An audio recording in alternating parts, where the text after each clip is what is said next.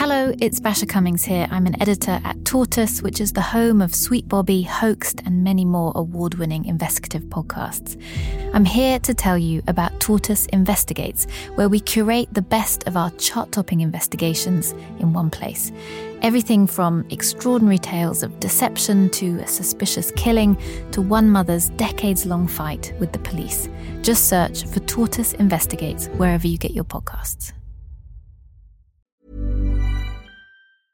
Mother's Day is around the corner. Find the perfect gift for the mom in your life with a stunning piece of jewelry from Blue Nile. From timeless pearls to dazzling gemstones, Blue Nile has something she'll adore. Need it fast? Most items can ship overnight. Plus, enjoy guaranteed free shipping and returns. Don't miss our special Mother's Day deals. Save big on the season's most beautiful trends. For a limited time, get up to 50% off by going to Blue BlueNile.com. That's Blue BlueNile.com. Hey, it's Danny Pellegrino from Everything Iconic. Ready to upgrade your style game without blowing your budget? Check out Quince. They've got all the good stuff shirts and polos, activewear, and fine leather goods, all at 50 to 80% less than other high end brands. And the best part? They're all about safe, ethical, and responsible manufacturing. Get that luxury vibe without the luxury price tag. Hit up quince.com slash upgrade for free shipping and 365 day returns on your next order. That's quince.com slash upgrade. Just a quick note before we start. The following episode contains descriptions of sexual and physical abuse of children, as well as strong language and graphic violence. Here's the police. Here's the police, Ella. There's a world of police. There's a world of them outside, Ella. A world of them. It's February 2015, and Ella Draper is due to appear in court. But actually, she's at home, and the police are at her door. I'm sorry. Who's- I'm sorry, no speak English. I'm sorry, no speak English. No, don't open the door. I Don't open the door. Don't open the door. I don't. She's supposed to be giving evidence in a family law case to decide who will get custody of her children. Get a video camera on the front door. Get a video camera on the front door. Don't, don't, don't open. Don't open. Don't open. The same children who, a few months earlier, had told police that there was a satanic cult operating in the heart of Hampstead. But on the day that Ella is supposed to testify, she just doesn't turn up. What do you want and why? I need to speak to Ella. A lawyer who's helping Ella out stalls for time. Right, look. What is your lawful authority to be here or to try and gain entry? I want to speak to Ella. He records the conversation on his phone.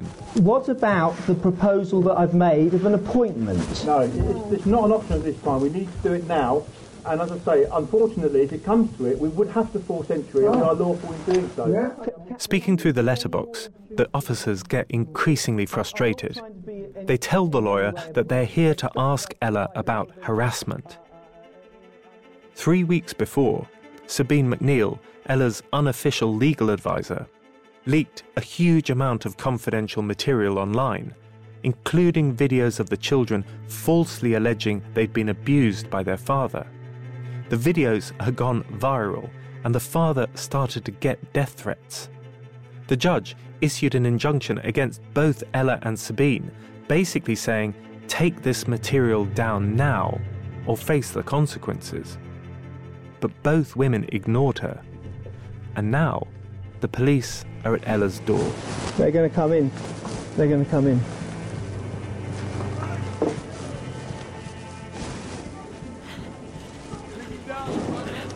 They're coming in, with or without permission.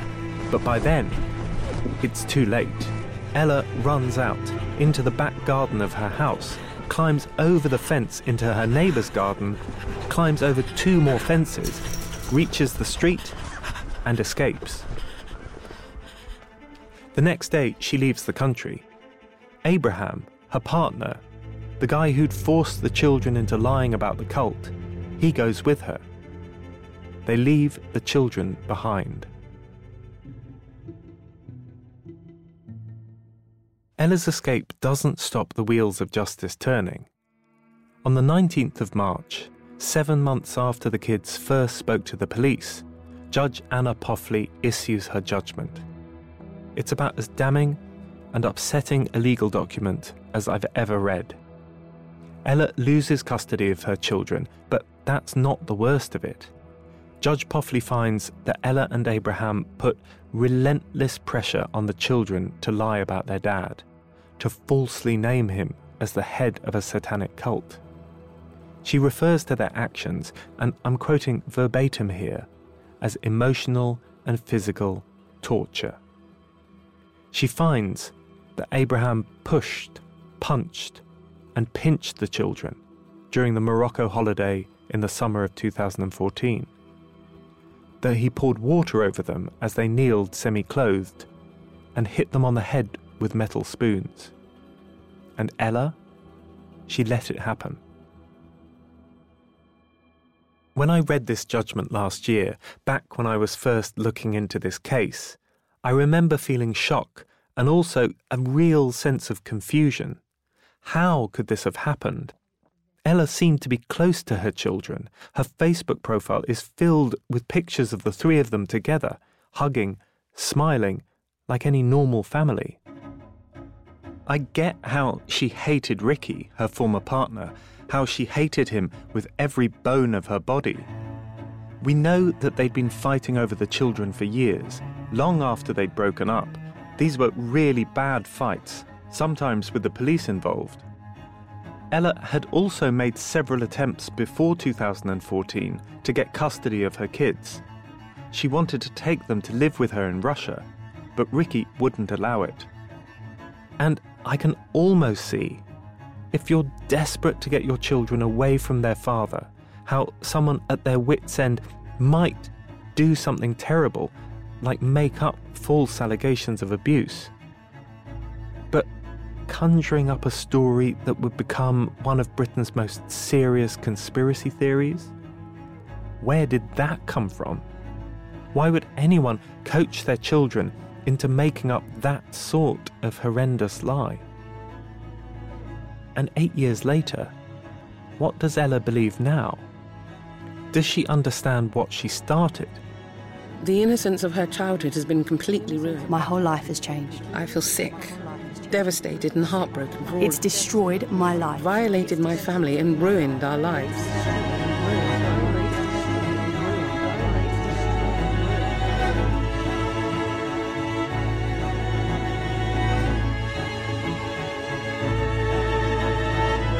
From Tortoise, I'm Alexi Mostrous, and this is Hoaxed. Episode 2 Ella's List. In the weeks after Sabine posted the children's videos online, the blast from the Hampstead hoax ripped through the internet, travelling outwards at a million miles an hour. The story was picked up by sites like InfoWars, the huge conspiracy site run by the US hoaxer Alex Jones, and promoted by Paul Joseph Watson, Jones's UK based number two. An incredibly disturbing video which went viral over the weekend shows two British children describing how they were allegedly forced to take part in satanic ceremonies which included sexual abuse and the ritualistic murder of babies. The kids' videos crisscrossed the UK and then jumped over the Atlantic to America, where they were promoted by dozens of alt right radio stations and conspiracy websites. It's not an exaggeration to say that material relating to this case was viewed literally tens of millions of times. They are describing cutting the heads off of children, drinking the blood, dancing with skulls. You know, the thing with the tattoos, those tattoos were in places a child should never see them. But then, just like a real bomb, this outward explosion reverses course and the shrapnel sucks back in towards Hampstead. And that's because when Ella handed over all those videos of her children to Sabine, she handed her another video too. A video of her reading out a list, a list of targets. The individuals involved Reverend at church, head teacher, teachers, Mr. Teachers who left the school to other schools to spread the cult but still come to the Satanist parties. I can see Ella sitting squarely in front of the camera, wearing a blue tracksuit. She looks poised, calm. Reading from a script, she slowly goes through name after name after name, names that she says have been given to her by her children, names of cult members. 20 special families and their children uh, include Mr. and Mrs. and their daughter. Uh, Ella also made an 11 page Word document containing the same names as she read out on the video. I've seen this Word document and I cannot believe how much detail is in it. Not only the names, addresses, and emails of the cult members, but detailed descriptions of their supposed satanic practices. This parent helps smuggle in the babies. This parent rents a room out where the abuse took place. This teacher runs a child prostitution business. It probably won't surprise you to hear that the internet absolutely laps this up. For the parents at Ella's kids' school, the fallout was almost immediate. They had my address, they had my phone number, they had all my email, and they also had the names of my children. This is Sam. Her daughter was in the same class as Ella's youngest. I remember my phone ringing, and um, it had a an American number on it. And I remember thinking, "Oh, who's that?" And I answered the phone, and um, this man with an American accent said something on the lines of, You should be ashamed of yourself. You're abusing young children. You're, you know, you're a pedophile. You're a murderer. I remember as he was hurling all this abuse, actually not being able to get a word in, and he just hung up. So it was like a, you're this, you're a killer, you're a child murderer, you're going to be sorry about this, your time's up and then boom, phone went dead. Sam was far from the only parent to get death threats in 2015. Pretty much everyone on Ella's list was called, emailed, threatened. We're talking phone calls at three o'clock in the morning, strangers asking you if you abused children, if your own child liked sex, if they could meet your child for sex.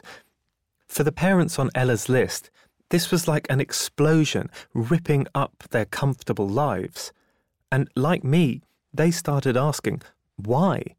Why would anyone choose to set off a bomb in this lovely middle class bubble called Hampstead? It was a bit like a fairy tale in that sense that you're living in Hampstead, this this lovely school, and it's really picturesque. It's in you know this really beautiful part of Old Hampstead there's something really lovely about it. And you'd walk up the steps to get to the school, and then you see this amazing church as well, which actually you can see from miles around because it's quite high up on the hill. Unless, I suppose, you were on the outside, looking in. And and how did Ella fit into all of that? Like, how did you first? Do you remember when you first met her? I don't think she really did fit in. I don't think um, I think she probably was a little bit of a, a misfit in some way. She wasn't that sort of stereotypical mother that probably the rest of us were, quite middle class, affluent. Um, she never really struck me as being like some of the other mums. It was difficult to put your finger on it, but there was just something a little bit different. Could Ella have been angry at something else apart from Ricky? Could she have named so many parents as members of the satanic cult because she felt excluded? Sam tells me about a birthday party she hosted for her daughter back in 2013 before Ella had gotten together with Abraham. There was quite a few children there, as you can imagine. It was the whole class. It was a disco. Ella's son is invited, and Ella turns up with both children, drops them off at the party, and just as she's leaving, she tells Sam, Oh, and by the way, they're vegan. You know, I remember just thinking, oh my God, just looking over at the pizzas and the sausage rolls and packs of crisps and thinking, this is like a nightmare. I do remember looking over and seeing them eating all this stuff that was basically not vegan. I'm thinking, oh God, you know, I'm going to be in trouble. When Ella picks up her kids, she's cross. It's obvious that they've strayed, and she blames Sam. Do you think that that if she acted like that with other parents, that she kind of felt isolated from the general kind of community of parents? I don't really think so. I think people always made a real effort because at the end of the day, her children were lovely and really popular. So I think, you know, I thought she was okay. I thought she kept herself to herself. So Ella was outside the Hampstead bubble. She seems to have been regarded as slightly separate, slightly odd by the other parents. And it's true that primary school parents can be really cliquey. But at the same time, it wasn't like this was a major deal. It wasn't like Sam was thinking, oh my god, this woman is totally bananas. Later, however, her views hardened. Her behaviour changed quite considerably after she met Abraham. And did you have any interaction at all with um, Abraham Christie? Do you remember him yeah, at all? Yeah, I do remember him. It was a school sports day. Yeah. And we were parents, you know, we were all there picnicking, watching the children. I remember it was a particularly hot day, a bit like, you know, this hot summer we're having now. And um, Ella was there and they were sunbathing um, while you know the sports day was happening. I just remember thinking it was a bit odd because she was there in a bikini, and he arrived, um, and he had his shirt unbuttoned all the way down, like he was exposing his chest. And it just felt completely inappropriate because it was like a school fun day. It's difficult to know what to do with this information. Going to a kid's sports day in an open shirt probably is inappropriate. But I wonder is there an element of snobbishness here? Abraham is from Tottenham, worlds apart from Hampstead, plus he's black in what, as Sam says, is a pretty white area. So maybe Abraham felt that the other parents disapproved of him and he was pushing back a little fuck you to the cliquey group. Then again, I've seen other photos of Abraham that I do think are inappropriate.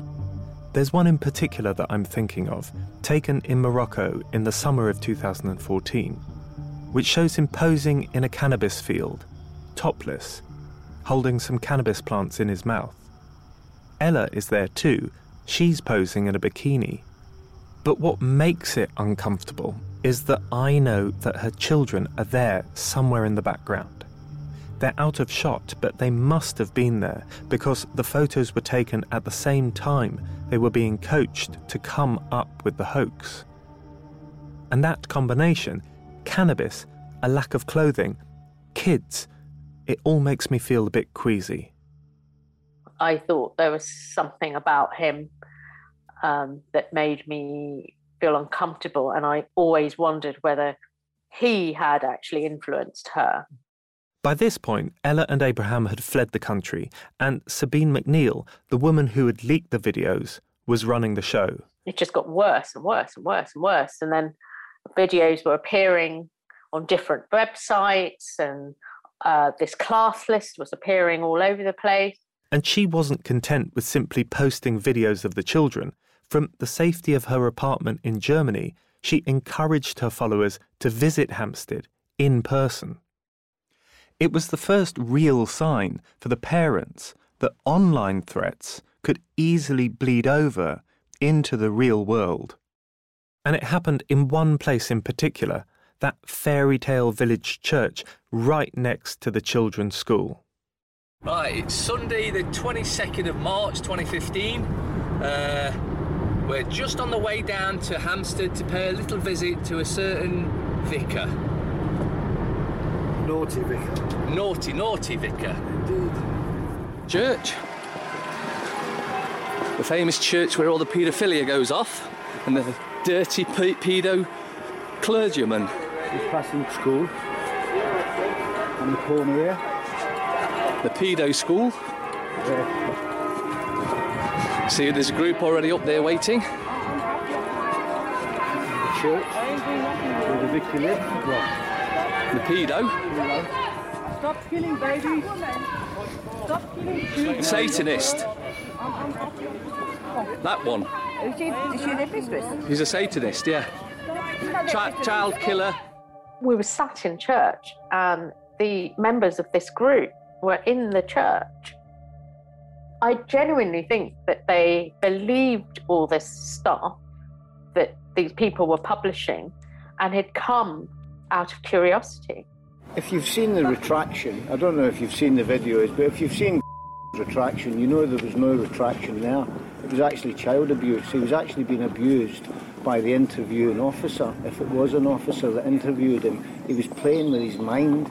Um, and then at the end of the church service, you know, when we all left the church to go home, they were all outside with banners. It was just nuts in the middle of like, you know, Hampstead, outside the church. No, I won't you Watch your children! They're fucking children! They're killing children! They're eating children! And I remember the priest leaving the church and they were following him and hounding him and holding placards saying murderer, you know, sex abuser, paedophile, all that kind of stuff. And, and, and it was at that time that I thought, oh my God, what is going to happen? What is going to happen? Um, you know, are we, uh, is this now a safe place to live? By now, there were three catalysts driving the hoax the videos of the children, the list of perpetrators, and thirdly, on the ground organisers like Sabine, who were directing the protesters on what to say and where to go. She even made flyers headlined, Is Your Child Safe? which she asked people to stick on cars in the area. It felt to me like it had all been completely engineered, that they had a clear set of rules, you know, don't touch anyone, don't cross the boundaries, you're in a public space, so you're allowed to do this. One size fits all seemed like a good idea for clothes. Nice dress. Uh, it's a it's a t-shirt. Until you tried it on. Same goes for your healthcare. That's why United Healthcare offers a variety of flexible, budget friendly coverage for medical, vision, dental, and more. So, whether you're between jobs, coming off a parent's plan, or even missed open enrollment, you can find the plan that fits you best. Find out more about United Healthcare coverage at uh1.com. That's uh1.com. There's never been a faster or easier way to start your weight loss journey than with PlushCare. PlushCare accepts most insurance plans and gives you online access to board-certified physicians who can prescribe FDA-approved weight loss medications like Wegovy and Zepbound for those who qualify. Take charge of your health and speak with a board-certified physician about a weight loss plan that's right for you. Get started today at plushcare.com slash weight loss. That's plushcare.com slash weight loss. plushcare.com slash weight loss. To the people on Ella's list, this was the nightmare scenario. An army of cranks marshalled by someone who knew exactly what they were doing. We totally got the impression that this had all been driven really purposefully by a couple of people who uh, are almost like professional trolls. That's how it felt like to me at one point it got quite frightening and there was a facebook and a lot on social media about there was one day in particular when there was meant to be an organized group to come. This is Michaela, another parent we spoke to, who also found her name and her family's name on Ella's list. and they were planning to storm the school to save the children who were on this list. And that was a really anxious day 2000 people apparently had signed up to say they were going to come to the school to take the children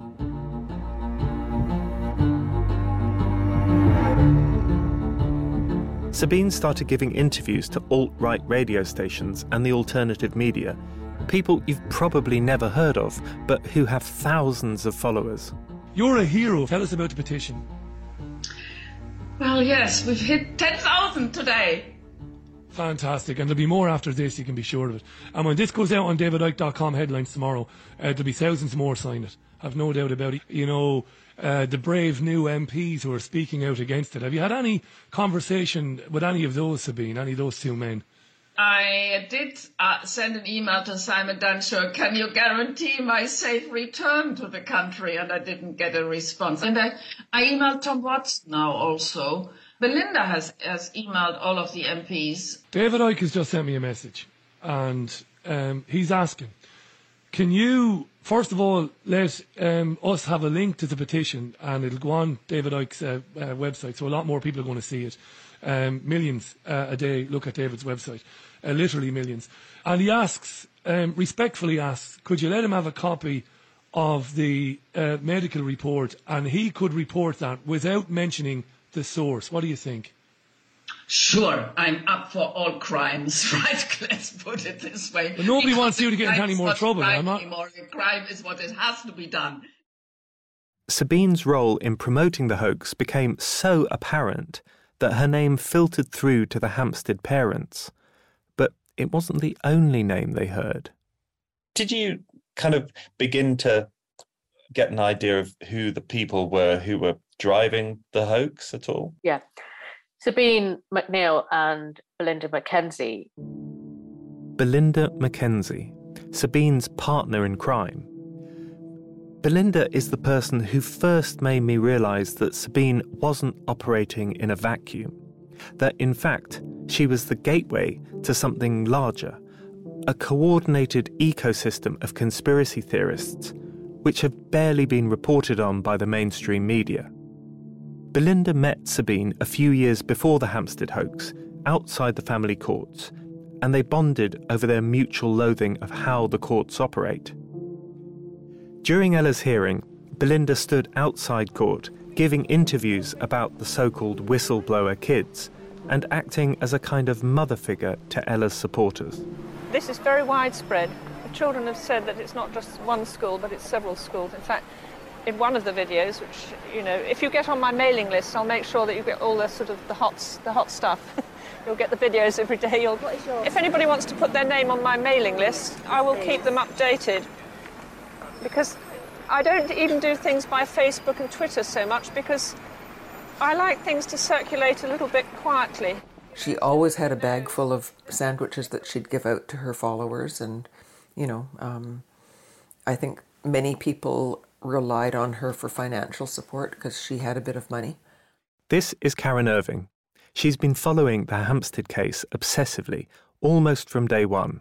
Belinda McKenzie was the person who was, in some ways, um, supportive of most of the um, hoaxers, and in particular, supportive financially of Sabine McNeill, and who spread the um, spread the word that Sabine was putting out amongst her friends in the conspiracy community. She'd been a conspiracy theorist for many years. Belinda's maiden name is Boswell. She's part of the famous Boswell family, a direct descendant of James Boswell, the biographer of Samuel Johnson, the English writer. Belinda grew up on a huge estate in North Buckinghamshire, and today she lives in a sprawling house in Highgate, right next to Hampstead. The house is known as the Highgate Hub because, so the legend goes, it's played host to pretty much every major conspiracy theorist to come to Britain in the last 20 years. The rumor was that there were seven doorbells. I don't know what that was meant to represent, but I did hear that she had what amounted to a bunker in her basement where she would hide people when they came, if they were trying to escape the um, authorities who were trying to take their children from them. So we've just got off the tube at Highgate and we're a couple of minutes away from Belinda McKenzie's house. Um, we're going to go round there. She's agreed to have a conversation with us. We've, we've got all our recording equipment with us in the hope that she'll give us an interview. Um, but to be honest with you, I don't hold out much hope. This summer, my producer Gemma and I paid Belinda a visit. Her home does indeed have a bunker. It is indeed sprawling. She has several lodgers, one who was a concert pianist and who was giving online lessons while we were there. Belinda is charming. She gave us a tour of the house and the never ending garden. She brought us cakes and tea to enjoy, and we sat in the sunshine having a good old chat. It was a bit like visiting a kindly aunt. But every now and then, she slipped into conspiracy mode. She kept saying that paedophiles were everywhere, and she explained that she was a 9 11 truther, someone who believes 9 11 was orchestrated by the US government. Belinda insisted politely that our conversation this time was off the record, but she promised us an interview the following week. And I noticed, as we were leaving, on a cabinet by the front door was a pile of newspapers called The Light, a conspiracy theory publication which I later found out had promoted Russian propaganda and called for journalists to be put on trial. That interview, by the way, I'm not sure whether Belinda was playing us from the start, but she always came up with another excuse. It never happened. I find that interesting, though, because while Sabine is a gung ho, screw the consequences, I'll say anything kind of person, Belinda is cleverer, more sly. I've been McKenzie's friend. A lot of the time I've shut up because I don't actually want to go to prison. and I certainly don't break my gag. But if I wasn't saying certain things, other people would. She reminds me of a kid I knew at school who would never do anything naughty, but who would whisper to a mate, Go on, you do it. But don't be fooled. This reticence hasn't stopped Belinda being involved in pretty much every conspiracy theory in the UK in the last two decades. If there's a protest about 9 11, or the BBC covering up child abuse, or the government covering up pretty much anything, Belinda will be there in her navy blue trench coat, waving a placard and handing out sandwiches. And what I discovered when I dug a little deeper is that Ella wasn't Belinda's first experience with a satanic hoax. A few years before, she got involved in the Holly Greig case in Scotland. Holly was a Scottish woman with Down syndrome whose mother had alleged that she'd been sexually assaulted for 14 years, from when she was six years old. She gave the police the names of 22 men who had assaulted her. At the top of the list was Holly's father and high powered people in Scotland, including police officers. The police investigated but couldn't find any evidence that Holly's claims were true. But that didn't stop the case blowing up online. A group of campaigners calling themselves Holly's Army published all sorts of allegations, including the names of the suspects, as well as rumours about satanic rituals. They raised lots of money, attracted the support of some politicians, and successfully kept the case in the news for years. Belinda was a big part of Holly's army. So when she teamed up with Sabine to help Ella, well, she already had a playbook to work from. Yeah. Former police officer of 20 years, I had the opportunity of actually sitting with a mother in this case for three hours. Belinda knew that hoaxes were amplified by people in positions of authority. People like Ray Savage, a former detective sergeant at Sussex Police. I can absolutely tell you, with my experience of interrogation over a 20 year period, as a former detective sergeant, she was speaking 110% truth. I know there's been no investigation, there's no, been no proper police statement taken from this woman because of the way she's been harassed. I also know that we have child abuse in this country to epidemic levels. The video was filmed outside the church in Hampstead on March the 29th, 2015, two weeks after the judge published her judgment in Ella's case. It's a wet day, and Ray, a sensible sounding former copper in his early 60s, is wearing a raincoat. He's standing with a small group of protesters.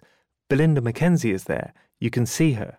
I was on Saturday sitting with a former MP from the Home Office who categorically stated to me that we've got now about one in ten children being abused.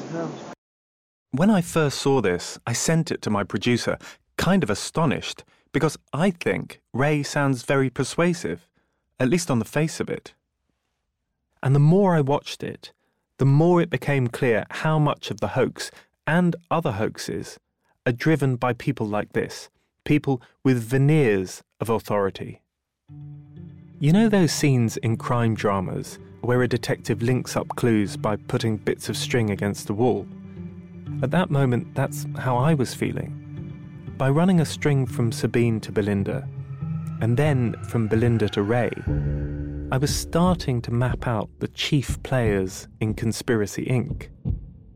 In the centre are Sabine and Belinda, and I found that they were connected to a core circle of organised conspiracy theorists with names like Brian Gerrish, Jackie Farmer, Angela Power Disney, Christine Sands, and Matt Taylor. And then a separate string links them to seemingly respectable figures like Ray and to John Wedger, another former senior police officer. And from there, well, you can connect those hoaxes to senior figures in the British Parliament, to senior figures in the National Health Service, to establishment journalists, to lawyers, and to a parliamentary lobbyist who was recently jailed for kidnapping a child. But I'll come to that. Back in Hampstead, the parents on Ella's list were desperately trying to remove all the references to them online. It was a game of whack a mole. Every time a link was removed, three more would spring up. And it became quickly obvious that the police couldn't control all this online activity, that it was much more complicated than, you know, it was almost impossible to take these sites down. Because every time you took a site down, another one would emerge. So it grew and grew and grew and grew and grew. More and more people were getting called. I know one family tried to get all the links cleared, and I think they got something like 40, 50,000 links and websites taken down. And hmm. within three days, they'd gone back up again. It just was continually there. I've spoken to a lot of parents, off the record and on, and they all say that the police didn't do enough in the first year or so of the hoax. In spite of protests like the one outside the Hampstead church, the police's attitude seems to have been ignore the trolls and they'll go away. Until perhaps this happened. If nobody else wants to do it, I'll go do it. I'll go over there myself. Give me a team of people, anybody. Let's just ride over to Hempstead and kick down doors and get some blood samples and try to find out if what these kids are saying is true. Somebody needs to go in there with some gusto and vet this thing out and save these kids.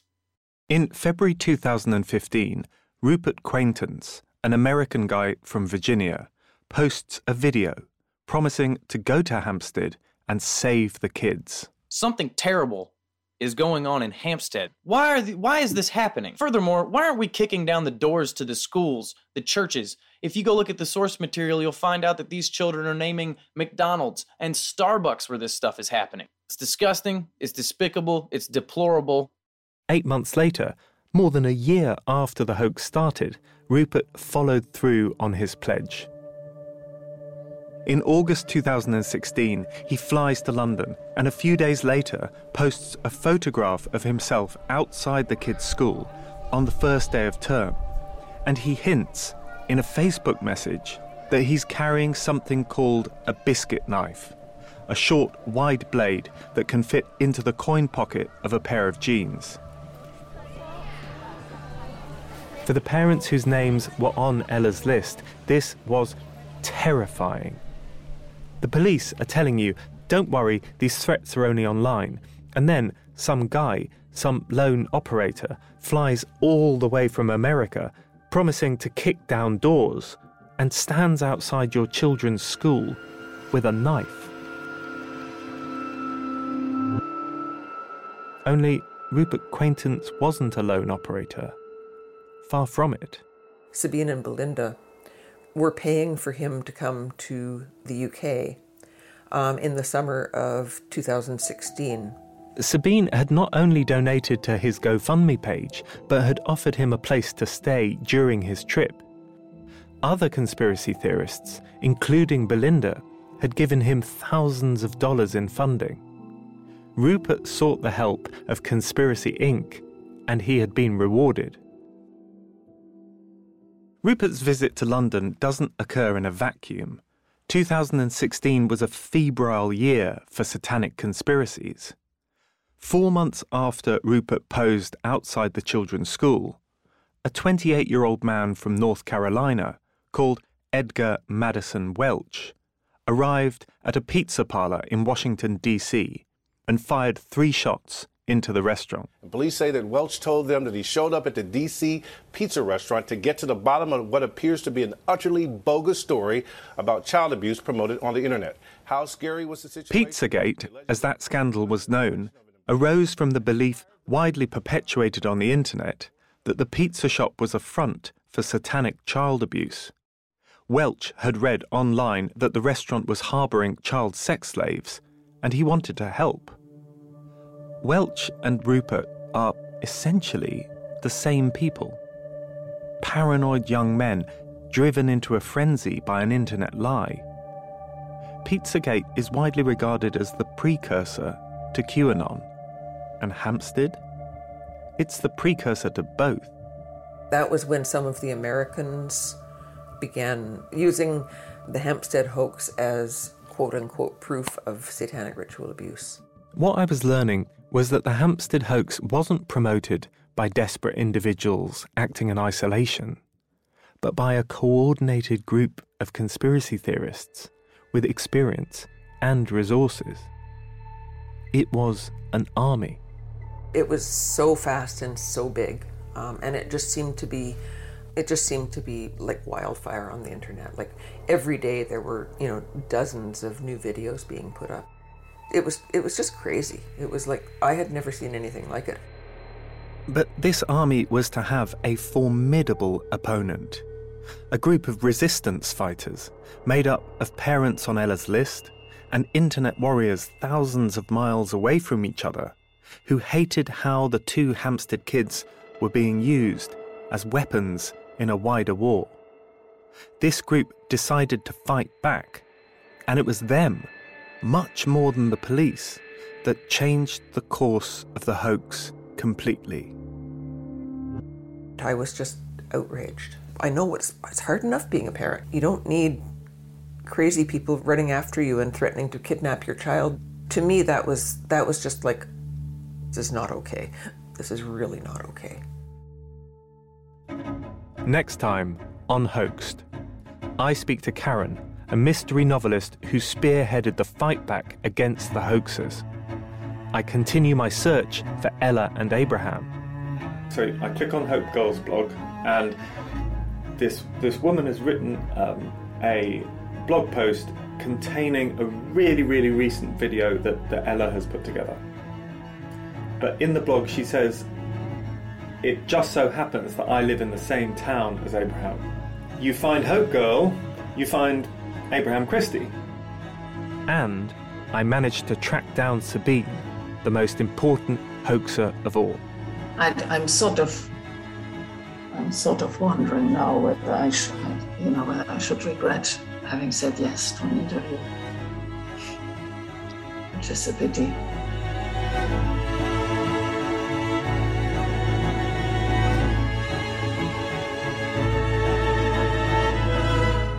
Hoaxed was brought to you by me, Alexi Mostrous, Gemma Newby, Xavier Greenwood, and Imi Harper. Sound design is by Eloise Whitmore. The executive producer is Basia Cummings. If you have a second, it would mean a lot to us if you could give us a rating or a review on whichever platform you get your podcasts. Reviews make a huge difference as they really help us get the show out there and reach more listeners. And we're still following this story, so if you've got any tips or hints, you can email us at hoaxed at tortoisemedia.com.